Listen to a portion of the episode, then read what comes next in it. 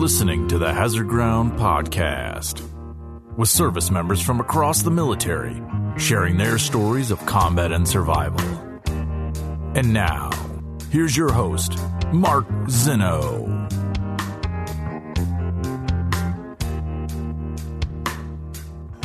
Welcome into the Hazard Ground podcast. As always, we appreciate you joining us each and every week. Uh, this week's guest features somebody whose post military career work with veterans may be as, if not more important, than his military career itself. We'll get to him in just a moment. Our normal set of announcements. Please continue to follow us on all the social media sites. Help grow the social media fo- uh, growing grow the following. That's what I want to say. Help grow. We need more people. Uh, Hazard Ground at Hazard Ground Podcast, both of them are where you find us on Facebook, Twitter, and Instagram. Uh, make sure you guys follow us there. Keep up with the show. We love interacting with you guys there as well. Feel free to give us comments and guest suggestions there. If you want to do guest suggestions, you can always email us at producer at hazardground.com uh, and we'll take them there as well. Make sure you guys remember our promotion with Amazon. You go to our website, hazardground.com, click on the Amazon button at the bottom of the homepage or under the sponsors tab. It'll redirect you to Amazon. You can do all of your normal Amazon shopping. We get a percentage of what you guys spend, and then we donate a percentage of that back to some of the great charities and organizations featured here on the Hazard Ground, like the one you're going to hear about coming up today that I have uh, intimately been involved with at one point in my career as well. Uh, Apple reviews, need them, love them, keep them coming. Wherever you guys get these podcasts, give us an Apple review. Tell us why you love the show. Give us five stars, and we continue to grow the show that way as well. On to this week's guest, who spent 26 years in the United States Army, retired as a colonel. He had two combat deployments, one to the Gulf War and then one in the invasion in Iraq. In his post military career, he was the chief veter- chief executive officer of the Veterans Outreach Center, and he currently works as the CEO of the Headstrong Project, which is one of the better and more notable veterans organizations out there. He is Jim McDonough joining us here on the Hazard Ground. Jim, welcome, and thank you so much for being here. Hey, Mark, thank you very much. And thanks for that uh, plug for the organization. Uh, listen, uh, Headstrong is a, an organization I'm intimately familiar with. Uh, several of my friends have been tied to it, including Garrett Cathcart, uh, Miguel Acevedo. As you know, uh, it works for you guys currently. I, have I've had many conversations with him. this is a fantastic organization dedicated to dealing with the mental trauma and mental wounds that uh, veterans have dealt with in the post 9 11 war and global war on terror. So it's uh, one of those organization, organizations that gets right at the heart of some of the biggest problems plaguing veterans today. So uh, plenty more on them. Uh, as we get through this whole thing, because it's uh, quite the rise in your post military career and what you've done with veterans that has been incredibly uh, beneficial and, and, certainly one something that we're, we're all thankful for. But all that said, uh, back at the beginning, I, I, I don't want to date you too much, but it was way before 9 11 that you got in the military. So, how and when and where did it start? Yeah, so I'm a I'm a son of a New York State trooper and a registered nurse who put himself through college and graduated from college and walked into an Army recruiter's office in upstate New York and uh, enlisted in the Army for the officer candidate school option. So, uh, you know, bounced out of college, went right into the Army Officer Candidate School, and I'm I'll, I'll date myself, Mark, for your listeners. that was 1982, so I sound like an old guy, but uh, I, I actually don't feel it. I'll just tell you that. So, yeah, it was just a really good ride into the Army. Very enjoyable career. And it's interesting, you know, that time frame was very like sort of post Vietnam, like drag, like you know the military was looked down upon. Did you get? Did you get sort of you know, I, I guess frowned upon for making that decision? You know, I think I was an outlier. I'll be honest with you. Like, you know, to, but you know, you know, my uncle served in Vietnam. My dad was a Marine in the Korean War. I grew up as a kid playing army in the woods. So for me, it's what I wanted to do. I also grew up in the shadows of a, um, a SAC base, uh, you know, a Strategic Air Command Air Force base at the height of the Cold War. So, and the guys I went to high school with, their, their dads were pilots who came back from Vietnam, some prisoners of war. So, you know, when I hung out at their house um, with my friends from high school, it, for me, it was natural to go in. But uh, the guys around me, I only had one guy who went in with me. From he went into the 82nd as an uh, artilleryman, and uh, we both walked into the recruiter at the same time. It was only the two of us. So yeah, it was a little strange, I think, you know. But it was you got to remember it was like thick of the Cold War, which you know, for those who've been around for a day or two, it was a pretty serious time, you know, in the world. And uh, I gravitated towards it, Mark. For me, it was a natural fit. strangely, uh, here we are again. Uh, not so yeah. cold, not so Cold War, a little bit more warm, but you know, uh, the, no, it's come exactly. full circle. Um, so, did you know what you wanted to do when you when you enlisted? Did you know what what you wanted no. to do in the army? You just sort of were winging it. Yeah, well, I wasn't winging it. So Norwich University in Vermont ah. was where the, uh, the, the army in the day produced tankers. That was where you went to become an armor officer, and uh, I really thought I was going to go into armor. And then you know you meet guys in the army you meet guys in, uh, and they're like, this isn't a bad branch. So fortunately for me, I finished high enough at OCS. I could pick what I wanted to do. And uh, I, I picked, believe it or not, air defense artillery, small branch, very technical, um, you know, and, and uh, to be honest, Mark, it had some unbelievable duty assignments. Holland, places like, you know, you'd never get to as a kid from New York State. I ended up in a place in then West Germany that wasn't even on the map uh, in the middle of the woods on a on a hawk site, a hawk weapon system, and it was, geez, it, it, it was pretty freaking intense to be honest.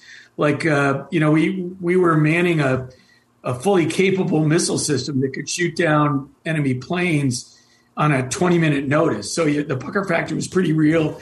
I was situated across from the East German border. You know, I served on then the East German border, which was a big deal in the Fulda Gap. That was a term some of your listeners may remember, many won't. But at the time, at the height of the Cold War, it was the tip of where uh, war was going to break out. Yeah. 11th Armored Cavalry Regiment was my regiment. Uh, now the OPFOR, the National Training Center. Uh, the old 11th ACR was a storied unit from Vietnam. And to your point about like when I went in, like most of the guys I went in with, the salty NCOs, and and some of the guys who've been rifted as officers and became NCOs at the end of Vietnam, those are my leaders when I first came in the army. And it was a wild time because Jesus, I served with some guys who were like grizzled from Vietnam. I had a first platoon sergeant, sergeant first class Rowdy Yates, um, you know, crazy Vietnam veteran as there ever was, but what a terrific NCO. Like, knew how to push soldiers the right way, knew how to train a brand new lieutenant. Uh, and I feel like I, you know, back in the day, serving with guys who served in Vietnam was a blessing because they'd been there uh, and they helped you really focus like on your shit. Not to not to be crude, but no, you're fine. Yeah, they paid attention to like, look, you need to get your ass straight. We'll keep our ass straight, and and this will work best if you focus on the things that take care of us. So for me, the introduction to the army was full of Vietnam veterans. Um, my my first day on the site I was assigned to in the woods, I walked through the gate shack and there were bullet holes in the gate shack from the battery commander um, kind of discharging his sidearm uh, in the gate shack. He got pissed off at the gate guard. He was a Vietnam veteran, and that's how wild it was. It was the Wild West, like you.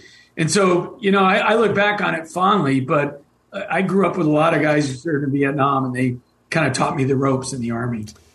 Yeah, uh, discharging your weapon today at a gate shack might result in some paperwork in the military. That yeah, just, not even didn't even back then. Spitball, just spitballing that there might be some yeah. Some headaches uh, that result from that. Different different times, obviously. Yeah, uh, very different. I mean, uh, listen, I, I still tell the story. I remember one time my platoon sergeant as a lieutenant, like literally smacked the crap out of an E five who just was screwing up left and right. And I just I watched the whole thing happen. I just was, I'm going to step outside. You guys take care of this NCO business. I'll, I'll be outside if you need anything. Uh, I don't know what happened after that. Exactly. All, all, I know is he didn't screw up after that. So uh, we, we, we don't we're kind of the gentler army nowadays, Jim. So things yeah, have very changed. Different. Yeah, say the least. Was there any point in this early on in this experience um, where you thought that maybe you had made a wrong decision? You were just going to get out after four years, or I mean, or um, you know, there was a brief period when everybody was talking to me about that very point, Mark. Like it was, but I'll tell you, I was in love with it. With it, like I fell in love with it immediately. Like for me, like being around soldiers like was like a life, you know, dream. Just to be around uh, normal guys serving their country. So I I dug in while everybody else went to Cameron Brooks and all these other headhunter firms and got out. Um, I loved it, and I felt like I was pretty good at it. So I was like, you know, why why why give up on something you're good and passionate about? And it was, you know, it was a, so I really didn't give it much thought, and it was only once in those 26 years that I actually thought about it, and that was it was that first tour of duty in, in Germany. Um, and uh, I didn't really think that hard about it. Mm-hmm. I, I, really didn't. I liked it. You know, I was having a good time. Who gets to live in Germany as a 22 year old? You know, and and, uh, and and be around some knuckleheads from all over the country who just come together to try to do the right thing every day. So yeah, we had our share of problems. There were there were Jesus. That's back in the day when drugs were, you know, really on the increase. You know, I was a I was in West Germany. Hashish was big. Uh, you know, so I, I still remember a story. General Fred Franks was then Colonel Fred Franks, famed Vietnam veteran, lost a leg in Vietnam. He was regimental commander of the 11th ACR, and he had field grade UCMJ authority over uh, our soldiers. I remember marching my platoon, my platoon, to an Article 15 hearing with General Franks and in his office, he just rapid fired, removed sergeant stripes, threw them in the trash can for drugs. I mean, we must have busted that day on a unit urinalysis. It must have caught 10 guys in my wow. platoon back in the day. Yeah, you'd be on site, guys would be smoking hash in uh, uh, crumpled Pepsi cans in the middle of the night. That, that was the Army in 1982. So that's yeah. crazy. Yeah, it was in the middle of cleaning up a lot. Were, were you, know, you still part of the uh, the two beer lunch rule or the three beer? Were you around? or was that before in you? Some places, you know, Grafenwoehr was a little bit like that. Uh, big training center in, in Germany. Uh, yeah, there were there were there were those things. You know, uh, one of my buddies who was a first lieutenant, I can tell this story. Uh, he got nailed for it. He used to come to work with a, a thermos full of White Russians. And everybody thought it was coffee, but it was White Russians. So it was a little bit the, like the Wild West mark back then. And then the Army slowly started cleaning itself up. You know, starting then, it was the yeah. post Vietnam period, and there was a lot of cleanup to be done. Drugs have become a big problem in wow. the Army in those days. Huge. Crazy. Um, yeah. So, as you finish up in Germany, what's next? I mean, how long are you there for, yeah. and what's your next assignment? So, you know, for me, uh, I went to the captain's career course. Okay. I went back and uh, I volunteered to go right back to Germany. So I did a turn and burn. I did about seven months in the United States for the captain's career course, Fort Bliss, Texas. Had our first child, uh, you know, and went right back to Germany because at that time, what's next for me, Mark, was the Army was fielding its big five weapon systems M1 Abrams tank, Apache helicopter, and the Patriot missile system. So I I went right back into battery command of a Patriot missile battery, first battalion to land in Germany uh, at the time, 4380A. I commanded Alpha Battery for almost three years. You know, for me, it was, which was unprecedented. Most guys get to command 18, 24 months. I stuck in command for almost three years in, in that battery. And uh, man, it was great. It was uh, living large, brand new weapon system uh, kind of dominating the landscape of air and missile defense at the time. And, and I was in one of the first batteries in where it really mattered uh, and in command. So I had a great time. Did you think, uh, as you were going through this, like, w- did you have a plan of where you wanted to go next and what you wanted to do? And, no, and, and obviously, you know, the Cold War is actually starting to wind down at this point in time. Yeah, it right? was. Yeah, because it, when I left Germany the second time, the wall had come down. Right. Uh, yeah, so you know, I was in the middle of the the really the waning days of, of the Cold War. But Mark, to your question, no, I'm not a guy with like some spreadsheet with life goals on it. I just enjoy, and I believe me, I served with officers like that that drove me up the wall that had you know marks on a calendar when they needed to be somewhere and never really respected that that way of life to be perfectly honest no, um, I actually loved what I was doing when I was doing it, and I kind of felt like I was pretty good at it, and the organization would take care of me because of that. Maybe a bit naive, but you know, I never. No, I, I've been a, I've been a lucky guy, I guess, Mark. I don't know any other way to say yeah. it. I, I did not have a life plan. I just believed in serving, and I loved it, and I loved the people I was around, and taking care of soldiers, and it seemed to be natural for me to to just keep going in that direction. But I didn't I didn't plot a course. I didn't want to be somewhere by some date. I just liked what I was doing. Well, you had the the serious threat of military action during the Cold War. It never comes to fruition. However, right. Uh, we flip the calendar to you know late 1990, early 1991, and Desert Shield is underway. Uh, Desert Storm yeah. is uh, is about to happen. Like, what? Where are you, and what are you thinking and feeling? about Yeah. all this, given what you had dealt with already? So when the first Gulf War kicked off, I was sitting in what the Army called advanced civil schooling. They sent me to grad school Oh, to get an advanced degree.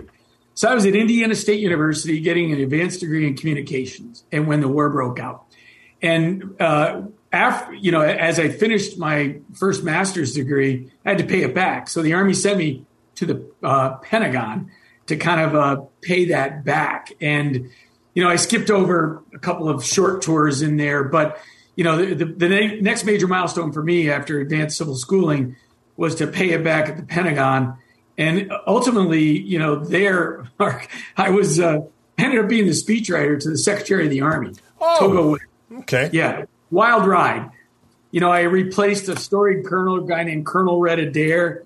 I remember going upstairs in the Pentagon and he's looking at me like, you know, I was a major, uh, captain, promotable major. He looked at me like, you're going to replace me? I'm like, I'm not trying to replace you. This is just where they sent me. He was on his way out the door and I was, I became the speechwriter to the Secretary of the Army. I Did you have any for- sort of speech writing or writing experience at all? yeah, I guess I was a good writer, and, and grad school was all about writing. Yeah. And so, um, you know, I guess at the time they must have figured I could do it. You know, basically in the Army, you're put in a lot of situations and you're going to do your best. And, you know, grad school was good for me. I came out of that. They recognized it and they were, they liked the way I wrote. And at the end of the day, I did an interview with the Secretary of the Army and he chose me as a speechwriter. So um, it was interesting. I never thought I'd be that guy either. That was not a life goal. But it was it was an interesting time because um, it was a time when we were expanding initially combat or military roles for military women. You know, we were pushing into that world, advancing the cause of women in uniform. I was on the uni- the um, civilian side of the army at that point, which was an interesting viewpoint. You weren't wearing a uniform every day?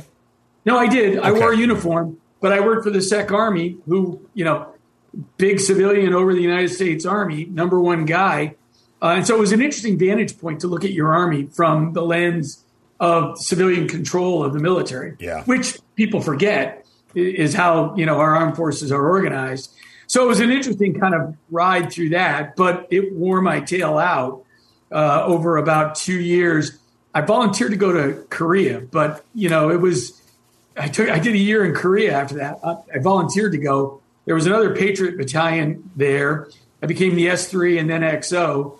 Uh, came out on the 05 list while in Korea, a year in Korea, and uh, got selected for battalion command. It was then as a battalion commander that I deployed my battalion to the Middle East uh, when the first Gulf War was kind of still an open war, and we were still sending people to the Middle East. Now- we did six month rotations. Okay, so where are you going and what is your I mean obviously Patriots for those who maybe Yeah. too young in the audience uh, to remember the Gulf War. Yeah. You know, there were Scud missiles that were fired by Saddam and, and Yep. the Iraqi National Guard, uh, and they were shot out of the sky by Patriot missiles. So Correct. Um, that was sort of how the whole war went. It was fought through the air. There wasn't a, a very large ground campaign, and when it was, No. Norman Schwarzkopf, uh, may he rest in peace, rolled through uh, the Iraqi army quicker than a hot knife through butter, and they surrendered like crazy. right. And there are all these pictures of you know Iraqis with white flags and putting their hands behind their head and walking down in single file line, just giving up very quickly. So there wasn't a ground campaign, but the the the air campaign was was quite um, the the underscored major part of of that first Gulf Yeah. War conflict. So where are you going? What are you what are you told about what your Well, mission is? Your listeners won't even remember this, but you know, it was a very short war from a ground About combat perspective. As yeah, as you point out, long build up, getting forces, flowing forces in, building up logistics, building up all the, the combat power, and it was over in a, in a hot minute. But at the end of the day, uh, it persisted from an air and missile defense perspective because the strategic decision made by the country was to protect some key assets in the Middle East, oil fields, key centers of gravity. And to do that, we were deploying Patriot battalions on six month stints uh, for years into the Middle East. So, you know, that was a very real mission. We protected a lot of critical assets in the Middle East on behalf of our partners there. And we did it for years up until the invasion of Iraq. I mean, Operation Southern Watch, Operation Northern Watch, these were, you know, these were kind of operations that your listeners probably don't even think about every day, but those were those periods were filled with combat deployments of combat forces. You know, we had uh, prepositioned assets in theater that ground forces fell in on and exercised in the event that we were going to go back to war. And it was the same for the air and missile defense forces. We protected key air bases in Kuwait uh, and beyond. So yeah, so it was it was that kind of world. Um, but then it all changed with 9-11. You know, it just it just all changed with 9-11. And uh, at that moment, Mark, for your listeners, I'm sitting in the Army War College. I first of all, I commanded a Patriot battalion and sent it uh, into the Middle East and back. And I commanded that battalion for two years. Came out of command and I was selected for the War College. And so I went to Carlisle Barracks. And on 9 11, I'm sitting in the Army War College watching the Twin Towers fall, you know, some 21 years ago now. Right. As we speak, a week ago, 21 years. So, you know, it, it got another hot minute. It just changed in an instant for all the War College class. And, mm-hmm. you know, we were, we were off uh, as we graduated from the War College and sent to combat.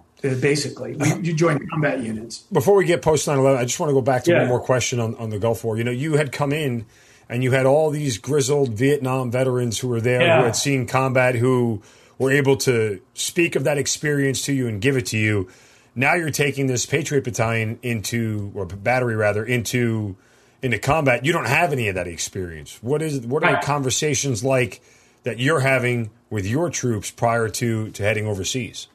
Well, you know, it was it was interesting because we had a lot of combat veterans from the first Gulf War, uh, and so we lost our Vietnam veterans because of age. But right. at the end of the day, uh, I had guys with right shoulder combat patches in in my air defense battalion that we deployed with. So I had first sergeants. I, I had a great first sergeant Ortiz. He had both Vietnam experience and Gulf War experience. So wow, you know, yeah. So you know, I still had some old timers in the battalion uh, that were were pretty grizzled kind of veterans of of not necessarily Vietnam to the extent it was in my early days, but the first Gulf War. They had they had deployed, you know, in the first Gulf War during those combat operations, and those were part of my battalion for that that deployment. So, but we had a lot of youngsters too. Like it's the nature of the army. You know, you're always you know introducing guys to what this culture is like. But the seasoned guys were very good about, we got very good at deployments, like rail heading, air heading. We got very good at that stuff. And so it was not for us, SRP, getting ready to deploy, like it was part of the life. I think probably more so, Mark, than the rest of the Army, like who did JRTC and NTC. Yeah. You know, we, we SRP'd, we had anthrax shots, we did everything like we, like we were going in for real and staying there.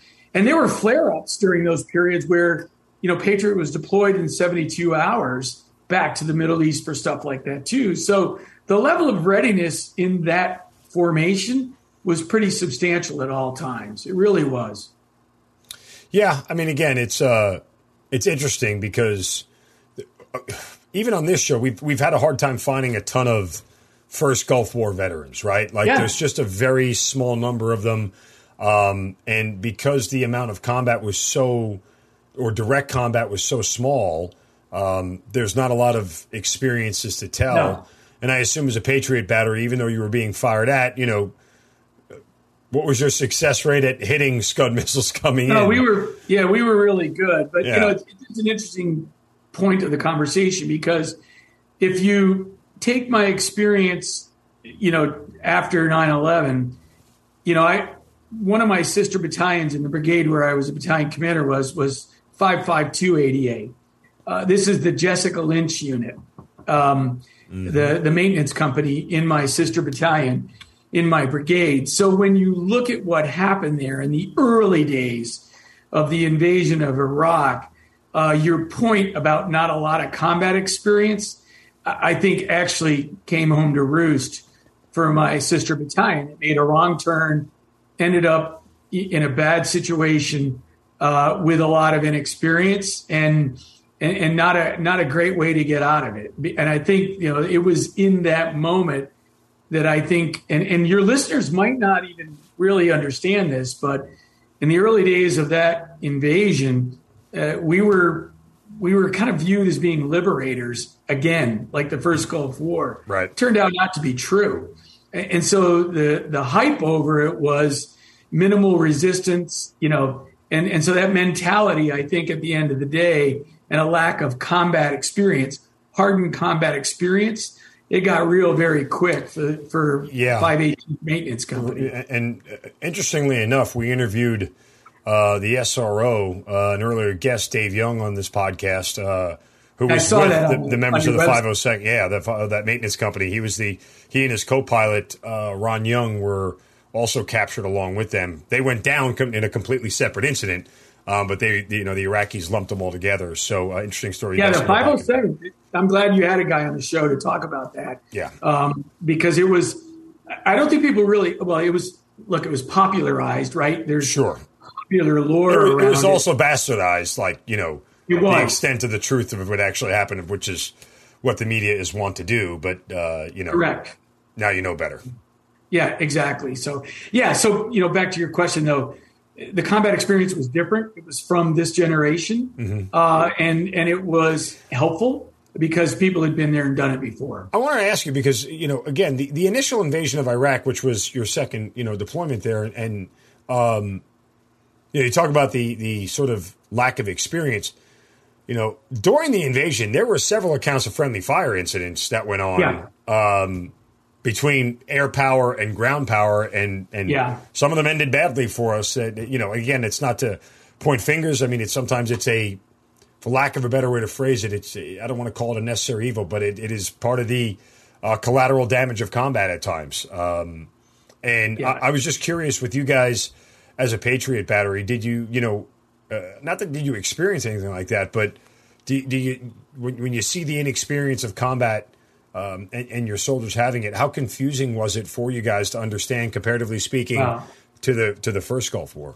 Yeah. So, uh, you know, exponentially is the short answer because, so first of all, for my second deployment, I was the the G three uh, current ops guy for the Combined Forces Land Component Commander, J, General Dave McKiernan, uh, and and uh, for the initial invasion. So, in essence, I controlled all the Patriot fires for the initial seven months of, of the war. That's what I did for the land component commander. Um, and so your your point about friendly, I, I experienced it, Mark. Like I I lived it. Like um, you know, mistakes are made. It's a very complex operating environment uh, where a lot of variables are in play, and nothing is perfect. And so you know there were there were two friendly fire incidents on on my watch.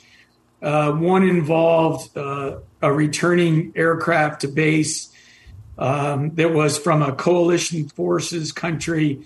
Uh, the, the pilots had left on their jamming pod, uh, returning to base, uh, gets tagged as a hostile aircraft, and bad things happen. And so that was friendly fire incident number one. Um, and, and a second one was uh, U.S. naval aircraft uh, that was mistakenly shot down um, on the night of one night during the invasion as well. So uh, I I witnessed uh, all of that, unfortunately, and and it, it's uh, it's just so freaking complicated the operating environment when you're Yeah. dealing with with all this uh, from the perspective that that I held. Um, and, and in that, there's human beings, and and they make mistakes, and there are consequences, as unfortunate as they are. And you know, it was just it, it sucked. It sucked uh, to be part of that.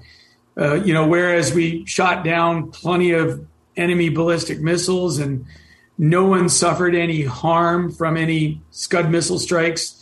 Uh, you know, during the invasion of Iraq in that initial period, uh, mistakes were made in you know in the ground to air mode with aircraft, and so it sucked. Mark, it really sucked. There was there were bad things that that happened then. So Yeah, I mean, hey, war, war is hell, right? Uh, it, it- yeah, just you know, you just you don't you don't know what to make of it until you're stuck with it, and then it just kind of just it just it just I don't even know how to describe it because it just you can't believe you were a part of something like that. You feel horrible. I mean, to this day, you feel horrible for stuff like that. So yeah, and, and, even though none of it is intentional, there is no obviously there's no, no. desire to do something like that. Uh, the the effects of it are lasting, to say the least, and you know. Um, it, it should go a lot further than oh well that was a mistake you know I mean there is a certain level yeah. of accountability that we want to have for those things but um,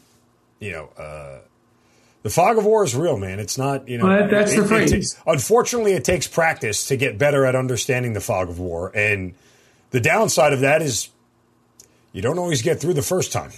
No, it's, it's you not don't. something you can. Yeah, there, you can practice a lot. Of. Life and death consequences to bad things, so that's for sure. Right. Um, after that deployment ends um, in in 2003, right? It's the, it's the end. Yeah. You're there for what six, seven months. Seven months. Yeah. Okay.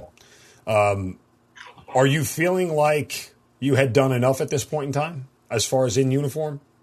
Yeah, it. Um, I glossed over this, but in the run up to the deployment, um, my parents were divorced. My mom uh, was diagnosed with Alzheimer's, and I should point out for your listeners, both my brother and I were serving uh, Army colonels at the time of the oh, diagnosis. Wow. He, he's an EOD guy. Um, yeah, my brother also was an was an army colonel, retired, but he's an EOD guy. Um, along the way of the run up to that and that deployment, my mom gets diagnosed with Alzheimer's.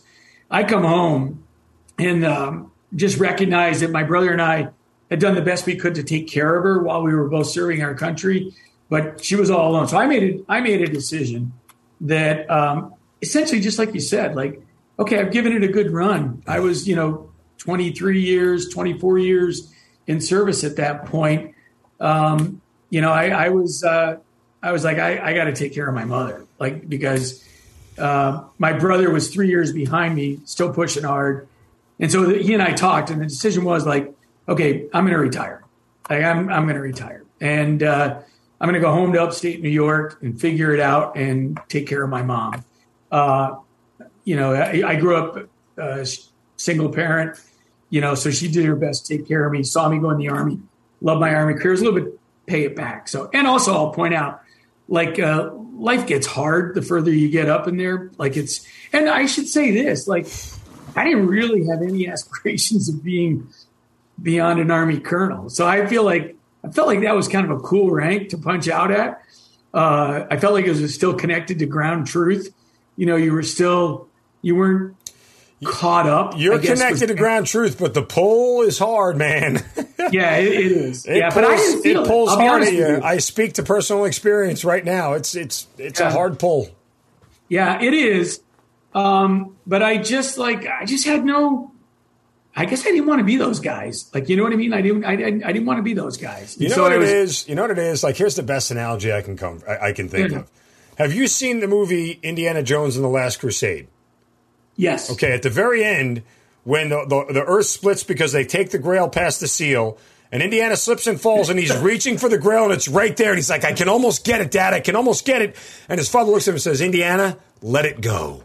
Like, yeah. and if somebody isn't there saying to you, let it go, you're really trying to grab for that grail, man. And that grail is that flag with a star on it um, yeah. that pulls you really hard in that direction. And uh, it, the, hearing the words "let it go" are an internal struggle that I, I live with currently every day. yeah, I, I can talk about that because there there are certain aspects of my life that I regret that decision a little bit. But I, I think in the in the moment, um, I will tell you, like what happened to me was I came back from the war. Um, I was in the queue for brigade command consideration, and um, I did the right thing. I told the army I wasn't interested, so I literally removed myself from consideration for brigade command. And I had been advised that if you're going to do this, you do it now, not after you get selected and walk away, because that's bullshit. So, right. so I was respected for the decision, uh, and the, the army respected it, respected me for it, and they understood the situation with my mom. Uh, and I ended up assigned to West uh, in in teaching ethics in the Simon Center for professional military ethics. So it got me back to New York uh, you know, allowed me to exit stage right uh, and, and go on into the next chapter of my life. But, you, you know, looking back on it, uh, you know, my mom was one draw that was stronger than the draw to you know, draw, drag up, you know, go forward and reach for that flag. I honestly, Mark, I just like, I've seen a lot of general officers and like, I just, I really didn't think that was like my life. Like that was not where I wanted to be. I was still pretty young. I wanted to, you know, kick ass and take names in a, in a second chapter of my life. And I felt like I was going out on a high note. I did everything I wanted to do and I was quite comfortable and yeah. the chance to take care of my mom at the same time. So the pull was there. And every time I get pissed off, I, I regret an aspect of like the decision, but it's short lived. Like, you know, it's, it, it, it, doesn't bother me to this day. Like, no, I mean, yeah. I, I, again, uh, I'm still in uniform. I'm an 06, and I, I feel you know what I'm talking about. I feel that t- like it's it's one yeah. of those things where, first of all, the only people the only way you get behind the velvet ropes is if the people behind the velvet ropes let you in, which yeah, is they, they invite you in, which is a yeah. which is a weird thing because it's not about your your aptitude, your competency, your ratings, or whatever you've gotten. It's about whether they feel you're sort of general officer material. Yeah, that selection board. That's and, right. And that is uh, a slippery slope to stand on. Um, there's a part of me that wants to go for it because of that whole ideology that I don't like, that it shouldn't be about whether you think I'm general officer material. It should be about what I've accomplished, what I've done, um, and and everything else. And so there's a certain component of personality that I feel sort of eliminates me from that whole group. Um, yeah. And I've had this conversation with other 06s, and I fully admit I, I don't play the game very well. I'm too yeah. I'm too forthright. I'm too direct. I'm too blunt. I'm too honest. And when I disagree and I believe you're wrong, I will tell you to your face I believe you're wrong. Yeah. Um, and that doesn't always go well over well with certain people because when you yeah. get in an insular circle of all people who think the same, for somebody to invade that circle and tell them that you're wrong is met with a lot of resistance. Yeah, yeah. I, I guess I you know I didn't I didn't like the trappings aspect of it. Like I I have, I have friends who are retired GOs, and you know. When, the day comes when somebody else is putting your ribbons together, I mean, yeah, I'm with you on that. I don't, like, I don't, I don't want it. I, I, never wanted it for that. I want yeah, no, it. I want it because like, I want the chance to lead at the highest level. Yeah. Right. Like that's that's the draw for me. That's that's what's you know uh, the hard part is is to be able to you know be that close to and, and you take this notion of a ground commander right you yeah. as a company commander because you know I had a friend tell me that captain and colonel are the only two cool ranks on the officer. I think that's true. They're the only they're the coolest ranks. Everything else is a yeah. waste. But captain, as a company commander, and a colonel yeah. are the two coolest ranks. You have this sort of idyllic notion idealistic notion that you can take that captain ideology of affecting things at the ground level and apply yeah. it when you're a GO and it's going to work. Yeah. But there's a huge gap between that ideology and what can actually go on on the ground. And you start to realize as you become an 06, the other things that all pull out from the outside and the other detractors and everything else. And all of a sudden, you're solving strategic level problems and affecting the things where the rubber meets the road becomes near a near impossibility because you'll fail at the job in front of you. Yeah. Yeah. Yeah. No, it, it's you just nailed it. Like, you know, and I, I, do, I do believe those two ranks were my favorite ranks. I'll be honest with you, just yeah. like you probably.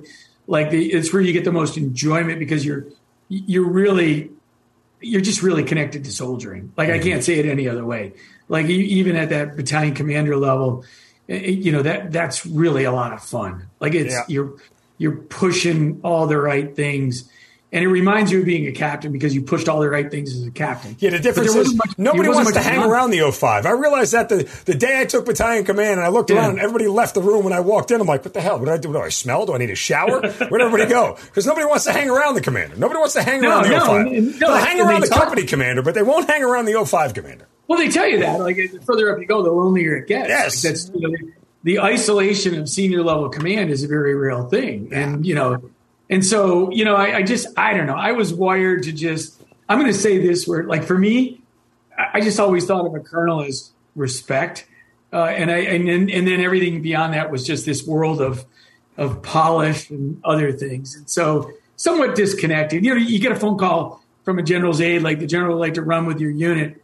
Well, he can come down and run anytime he wants. I don't need a phone call. Like, you know, so, I, you know, when you, when you think about it in those terms, like, somebody's going to call some poor battalion commander and say he'd like to run with you today. Like, yeah.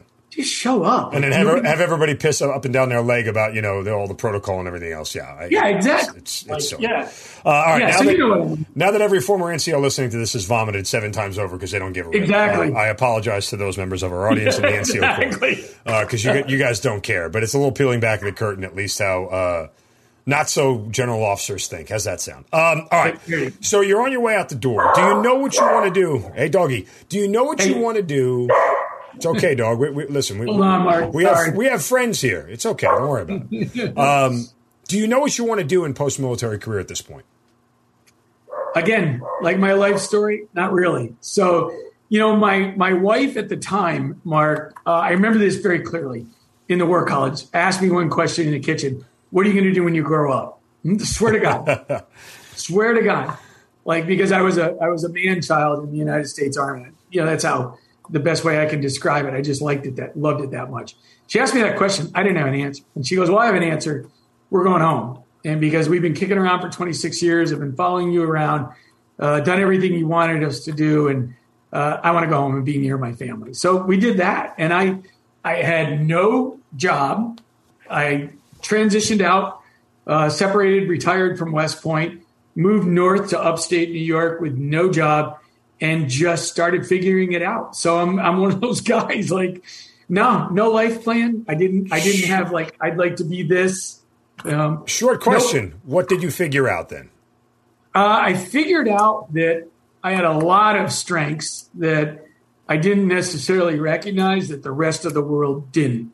And I started parlaying those strengths, and those strengths were leadership. And I started old school. First job I ever applied for was on USA Jobs.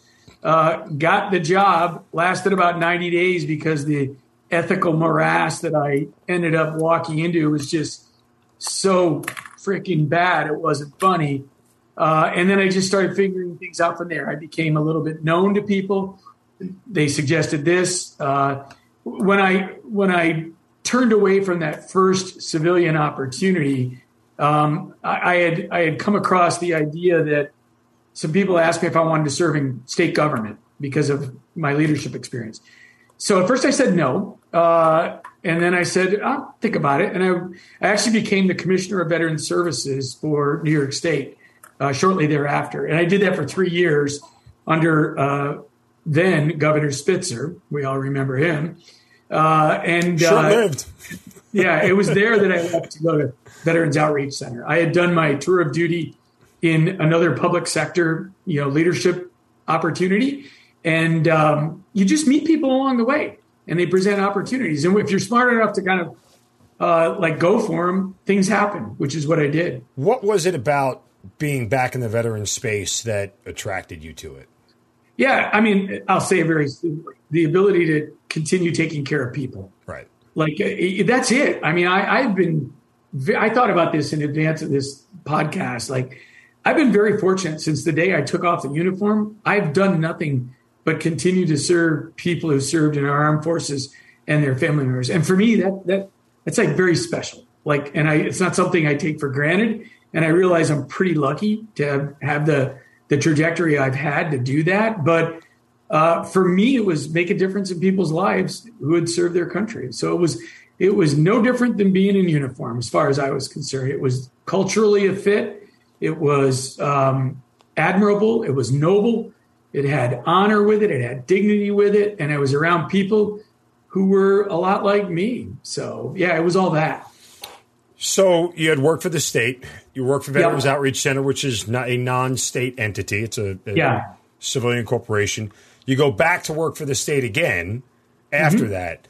Um, what are you noticing the differences between state level veterans operations and non state level slash governmental veterans yeah. operations? What's the biggest difference you're finding? Well, I, I, think the silos in which they both operate, like they're the the cross pollination between government and private sector uh, when it comes to taking care of people who serve in our armed forces and their families is is shallow. That that pool doesn't have much water in it. There's just not a lot there. Where I think, as much as listeners would like to think that this is all organized and coordinated between the federal government, the states, and, and the private sector and the nonprofit communities that serve people. It's not. It takes a lot of work to bring synchronization about. And so I guess the biggest thing I realized was like, well, this sucks. These things aren't really working well together. Why is that? Like, and and and truthfully, the muscle tissue isn't there between uh, these sectors of our of our you know our American economy and and culture. You know, states do what states do. Federal government does what federal government does. Nonprofits do what nonprofits do, and and it's not great connective tissue, kind of threading between those paths. And if it were, things would be a lot better. And I guess right. the biggest disconnect I saw was between the federal government and the states. Oh. In the states, there was a great deal more flexibility to innovate. Federal government, not so. Big behemoth. And so I guess I was disappointed in the lack of coordination between the federal government and our states. And then I was disappointed to see that transcend into the communities in which we live and work. So, yeah.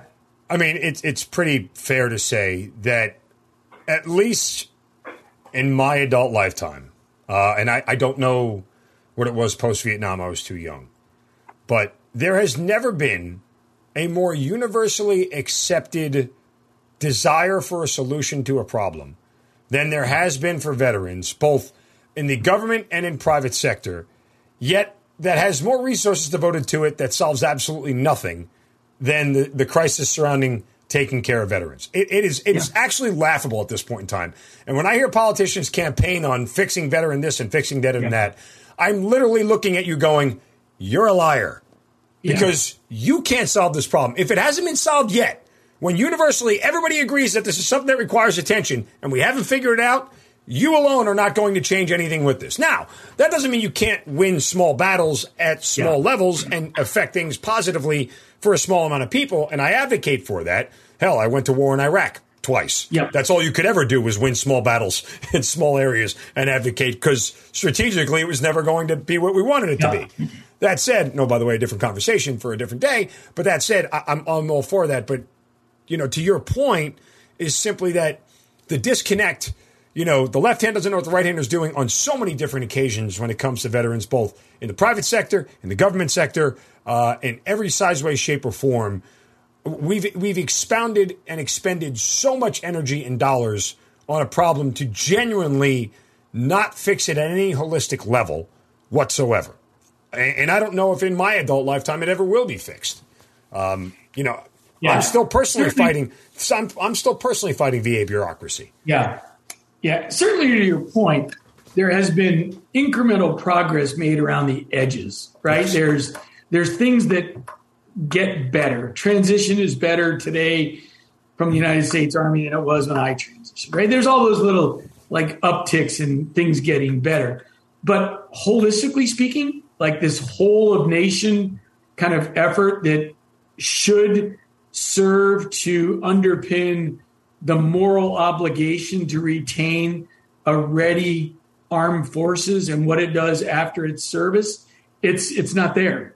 It's not it's piecemeal. It's it's it's a checkerboard square of of uh, items. Like and and the moves that we make across that checkerboard they're they're episodic. They're transactional. They're, there's i guess the, the failure is not to really present a concerted whole of nation effort that reinforces the value of military service from a post military service perspective that your service was respected it's highly regarded and we're going to do the things this way because of that. There's it just doesn't it's not what it's about mark. It's not. I, I could i could argue that there should be a whole division within not the government but the military itself to correct these problems before they walk out the door, right? Yeah. Before you drive the car off the lot, make it run, make sure it runs correctly, right? You don't take the car off and then ask to go back to the dealership and say, fix this. Yeah. Before you leave the lot, the car is supposed to work. Before the individual leaves the military, they're supposed to work.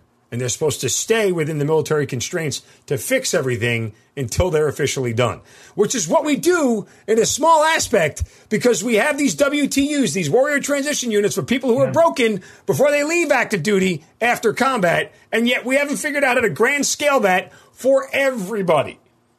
Yeah. Listen, the frustration is palpable.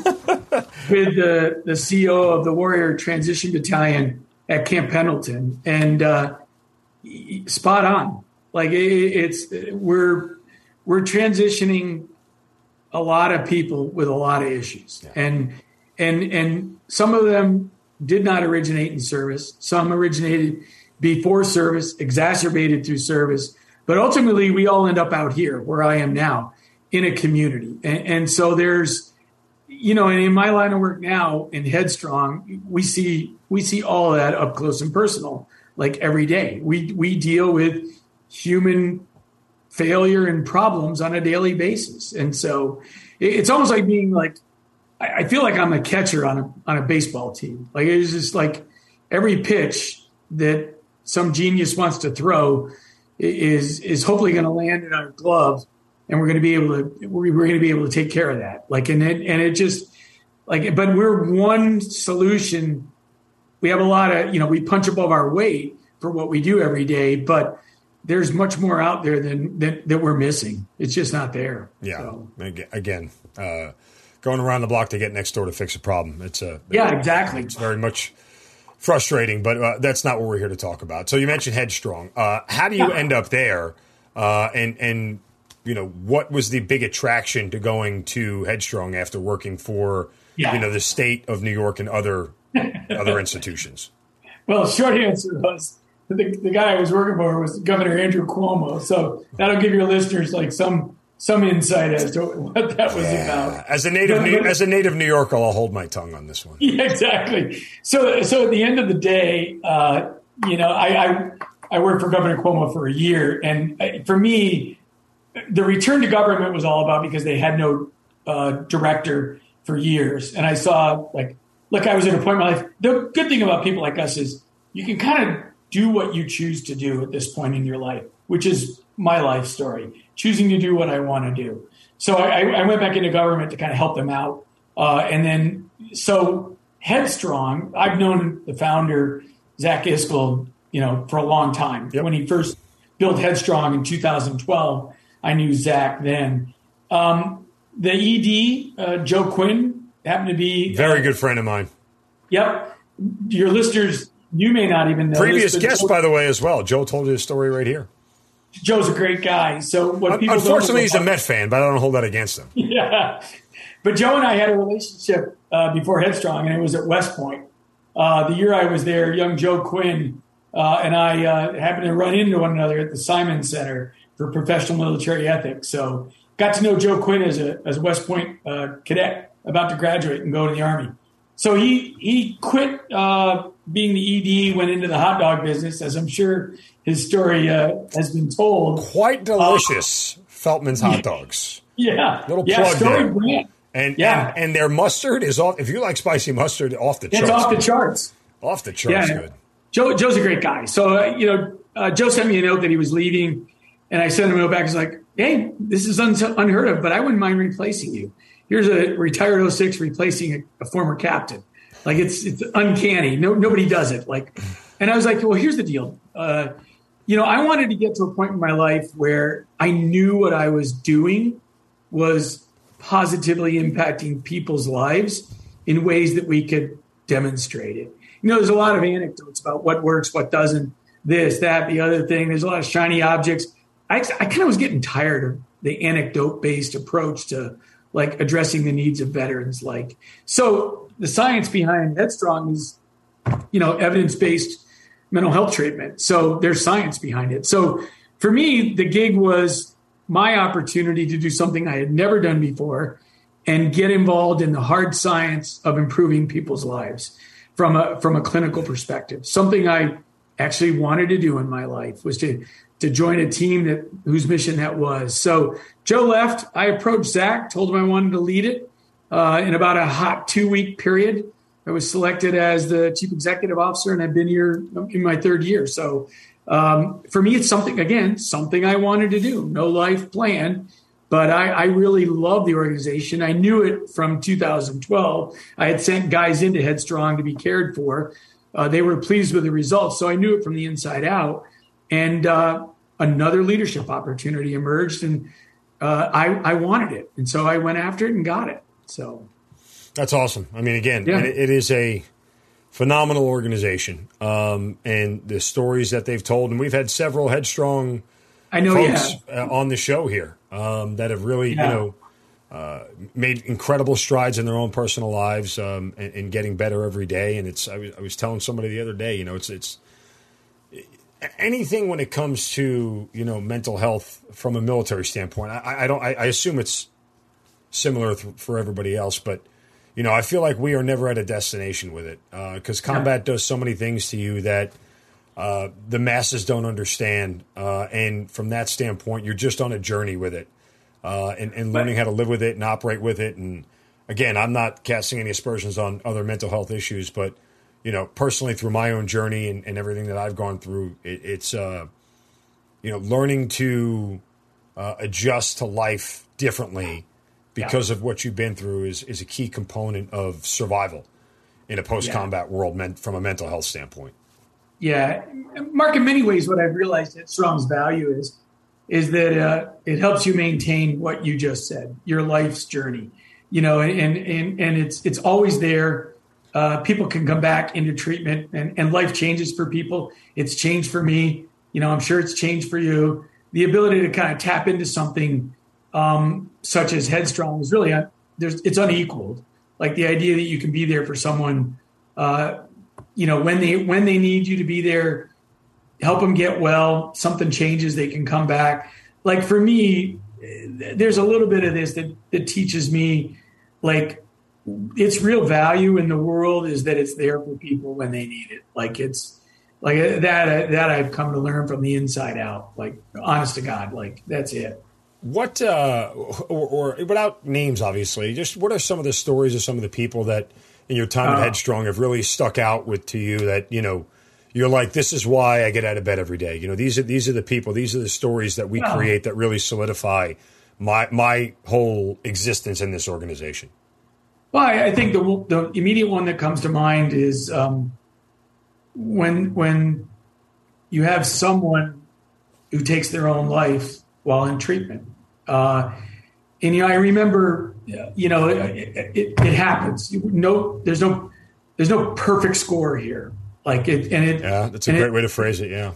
There, there is no perfect game, and when someone makes a decision to end their own life, the impact on this organization is one that makes me double down on trying my best to ensure someone else doesn't do that. Like it's, you know, and I've, I've been leading this place uh, in my third year. It's happened to me twice um, since I've been here.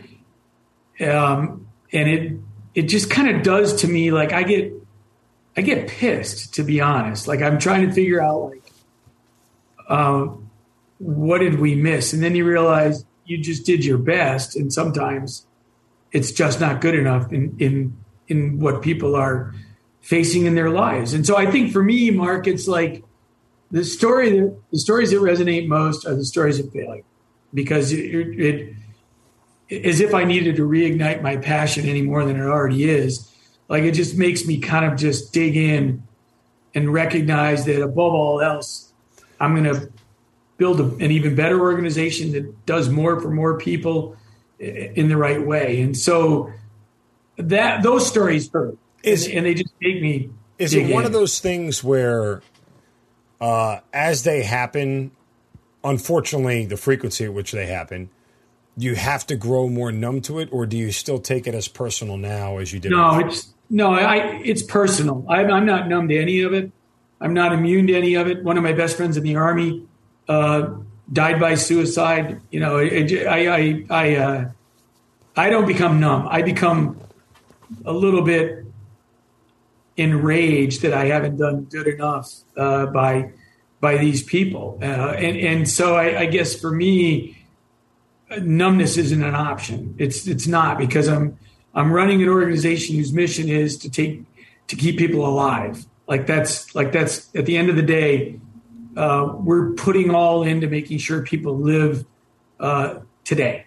And, and so there's no room for numbness. You just gotta you gotta you gotta grow this thing. You gotta get more clinicians. You gotta get more people into care you just got to do the right thing to get get people because I know the secret of this place and I know the goodness that it is.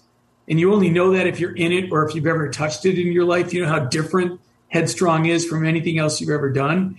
And so I just I, I get charged up. No, the numbness is not an option. You know, one of the things it says on the website, which is theheadstrongproject.org, yeah. Um, yeah. you know, triumph over trauma, cost free, barrier free, stigma free mental health care treatment. Um, I get the cost free and yep. the barrier free. When you say stigma free, uh, why is that important to denote? Well, because I think it's it's the number one barrier to care is the stigma of of asking for help, right? So if you if the response is like our response, you know, we we don't care where you served, when you served, how you served. Like we're we're not going to judge your your military service. We we could care less. The fact is, there's something going on in your life. You experience some trauma, and unfortunately for us, we've got world class clinicians who know how to treat trauma. So the first step is to create a relationship with the individual, and if they're afraid to reach out and ask for help, you know, you've got to ensure that the response is one that doesn't question the ask for help. Like, and so, and, and so there's this, there's this face of the organization that recognizes that stigma is very real. And when people finally get to the point of asking for help because their lives are broken and they, they just can't do it anymore, like you got to just embrace that. And, and so you do it a couple of different ways, Mark. One is you make sure that your clinicians are really experienced in the culture of the individuals turning to them for help. There's a lot said about cultural competency in the world today. You know, it comes in many ways, shapes, and forms. Foremost for us, it's the ability to understand the military experience from any perspective actively serving member, guard, reserve, family member, veteran, but just to understand what it meant to be that person, those people what those experiences were like. So there's a relatability that you have to really get to quickly. And, and, it begins with like understanding the journey of the people who are asking for help. So I think that's one way we actively try to reduce the stigma of asking for help in the first place. And, and so it's a very real thing. And we go to great lengths to do it. What is, uh, outside of, you know, the help of helping veterans themselves, what is the, the reward for this job for you? Uh, it's on a couple of levels, Mark. One is developing the team. I go back to, like, I, I really love working with uh, people of all walks of life. Reminds me of the Army. You come from everywhere. Yeah. You know, you inherit a team, and then as the guy running it, your, your number one job is to develop that team, make it, you know, make it become everything that it can be, and that, that starts with people.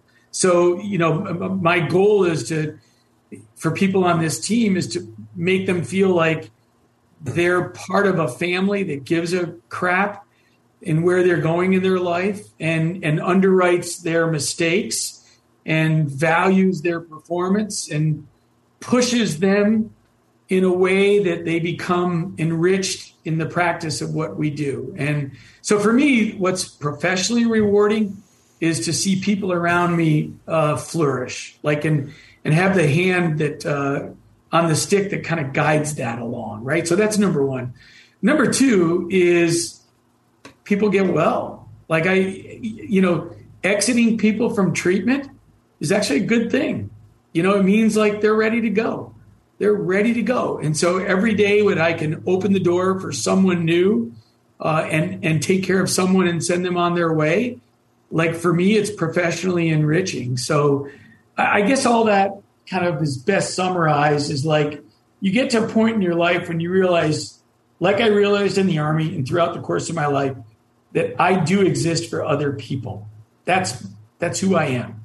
Like that comes at the expense of things uh, like family and and you know stuff like that along the way. There can be friction points like that, but for me, my professional identity is wrapped up in the fact that I'm here for other people, and that extends to staff, teammates, our clinicians, and then all the way to clients. And so I don't need much more beyond that. I really don't. Like that's for me, that's what it's about. You know, you spent uh, 26 years in uniform, um, and I said this several times throughout the show. Would you argue that what you're doing now is more important than any day you served in uniform? Yeah, I would. You know, because this has, I talked about life or death consequences. Yeah. Every day of my life here in Headstrong, there are life and death consequences to what we do, and it's a it's a full time job uh, versus uh, a part time experience. You know, in the army where where that occurred.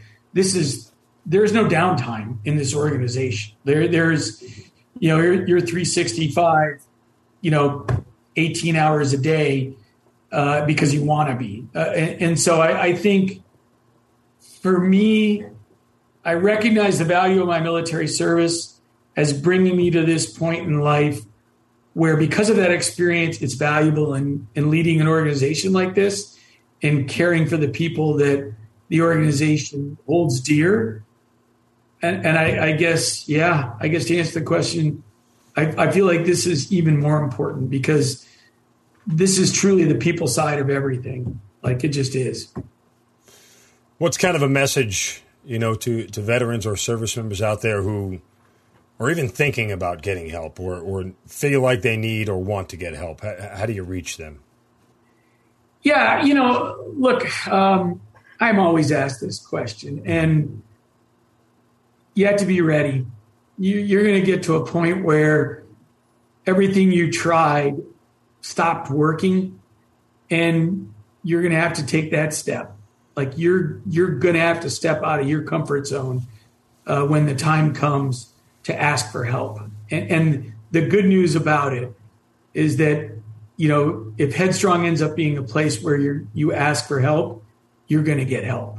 Like and so I, I think like i guess i understand like the dilemma we confront in this country and the, the reason this is so difficult is that a lot of people are not ready to ask for help and they just suffer needlessly because they can't crack that code that allows them to kind of step across that line with the understanding like that I'm not going to be judged for it. I'm not going to be questioned for it. I just, you know, I'm I'm out here flapping and I, and I, and I need help. And so, you know, my message to everyone is like, and it's overused and it's you know, everybody tries to say the same thing, but I, I guess I'll say it a different way. Like until you reach that line, I get where you're coming from. Like it's, I've been there. You know, the, I was afraid. You know, like I hit a point in my life, experienced failure, and I was afraid to cross that line to get back up on my feet. And uh, I can tell you in hindsight that making the decision to started up was the decision that changed my life. Like it was, it's that simple. But until you get there, Mark, I, I feel for you. Like I, if I'm, if I'm talking directly to your listeners, if you're at a point where you're not there yet, work harder to get there. You're, it, this is work. Yeah. Like life is work. Like it, there, well, there's not a bunch of gifts all the time. The other thing I would add, and I, I speak to this from my own experience about not being ready you know, I, I never. Military people tend to compartmentalize very well, right? We do it so well, and and because we're trained to do it. You know, this yep. goes in this box, this goes in this box, this goes in this box, and what you don't realize is all those little boxes sit in one big box. Uh, and until you unpack them all inside the big box, you don't know what's connected and what isn't. And that was the struggle for me. I never put together certain behaviors were a result of things that I had been through because they had come yeah. so second nature to me and um, until somebody, and the truth be told, doing this podcast was a, a, major factor in me recognizing that because I listened to so many other people say it to me. Yeah. And, and, and having conversations with them after recording and via text and everything else, you know, they would say, Hey, Mark, you know, maybe you should go explore this a little bit deeper. Yeah. Um, and so you don't realize that a lot of these things are are connected. Um, and maybe that's why you feel like you're not ready or you don't need to be ready. Well, yeah, so much goes into like training us to be tough. Yeah. And you know, it, it's like it's, just, it's a whole thing, right? It's it's the culture of where we were. Like it, leadership is designed to be tough, and you're designed to be tough.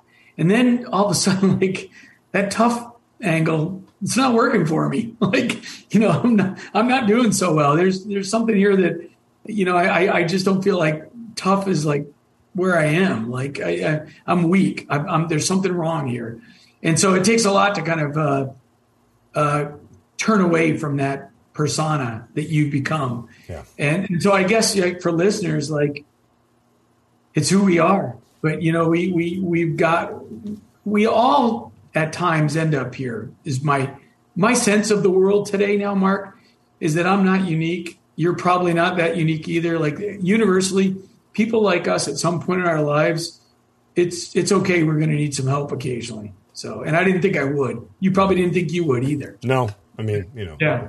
For the record, my mom told me I was special when I was young, and I believed it ever since. So I'm holding to that, and I'm taking it. Yeah, with I went to. Catholic school. It didn't work that way. so, so same here. Uh, I had a couple Yeah. of priests who told me otherwise, but uh, Yeah, nonetheless, I was exactly. I was sticking with what mom said. Uh, I'll, I'll take that to my grave with me. But every kid again, uh, theheadstrongproject.org, where to go if you guys have any questions or uh, just want to at least uh, explore.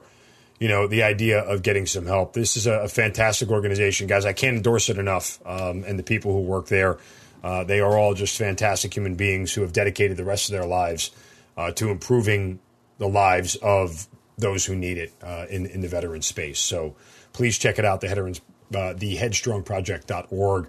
Jim, thank you so much. Uh, it's amazing to talk to you. It's great to get to know you one on one. I've watched your work from afar, and uh, I'm, I'm excited and glad that you were able to jump on with us and, and share some of your story and what you're doing now. Because obviously, again, I, I hold it in a very very high regard, and, and certainly. Uh, any way I can help Headstrong out, please let me know in the future. I'd love to be part of anything that you guys need. So uh, I, I can't thank you enough for today. Mark, thank you. It's really nice, uh, you know, getting a chance to kind of uh, tell a story in front of your listeners and, and work with you along the way. So respect you deeply and want to say thanks uh, for everything. And let's stay in touch, brother. Okay. Absolutely. Jim McDonough, thanks for being part of the Hazard Ground. All right, Mark. Take care. You've been listening to the Hazard Ground Podcast, hosted by Mark Zeno. If you have an interesting story to tell and you'd like to be on the show, send us an email at producer at hazardground.com. And if you like the show, don't forget to subscribe, rate, and review on Apple Podcasts. Thanks for listening. We'll see you next time.